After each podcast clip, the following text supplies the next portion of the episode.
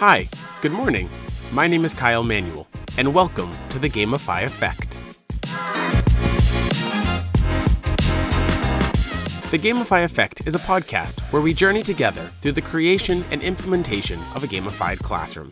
Our quest? To observe the effects that gamification has, not only on the classroom environment, but also on the student's learning ability and motivation to learn.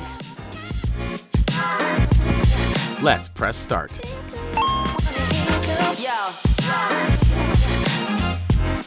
All right, here it is. For many of us, it's the end of the year.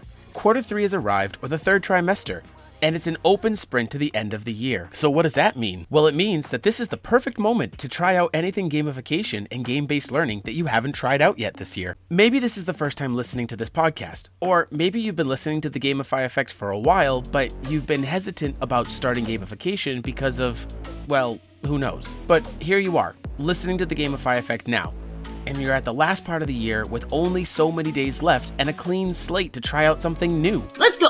Maybe you haven't decided what kind of theme game you want to do. Or maybe you're getting a little tired of the game that you have so far and you want to spice it up a little bit.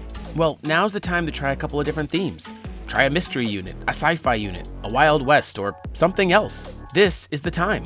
Theming out activities, small assignments, and adding elements of gamification can make the end of the year more exciting for students and for yourself. It keeps them engaged as you continue to test out different games, but it also keeps you engaged as you continue towards the end of the year.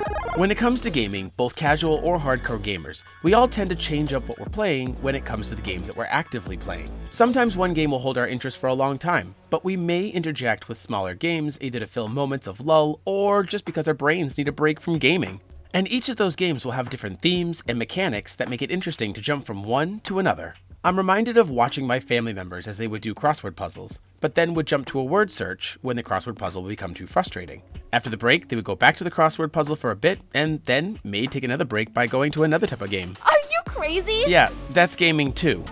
And it was a valuable break for their brain as they went from one activity to the next. For myself, I do the same thing, both out of the classroom and in the classroom.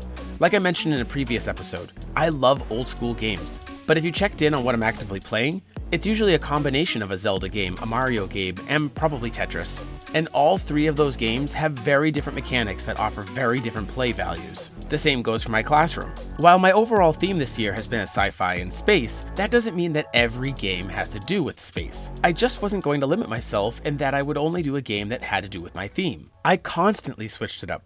From physical to digital based games, from space and sci fi to fantasy and beyond, there was always space in my game for a different minigame and theme. No pun intended. And here we are. Here you are.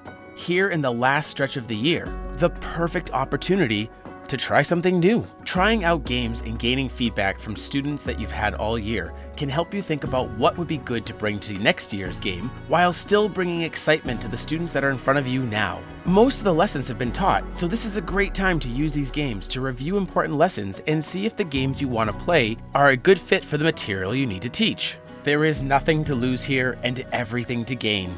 If you're feeling stuck and you're looking for inspiration, Try out online games like Gimkit, Blooket, or something else. See how online game based learning can spice up an activity or learning. Sign up for a community and a resourceful site like EMC2 Learning that has so many resources that you could literally try something new every day until the end of the year. Pick up a new book on gamification, like the one that started my journey, Explore Like a Pirate by Michael Matera.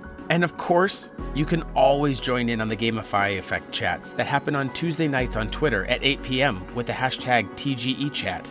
A great community of educators that share out their resources and ideas for creating student centered classrooms that are educational, fun, and engaging.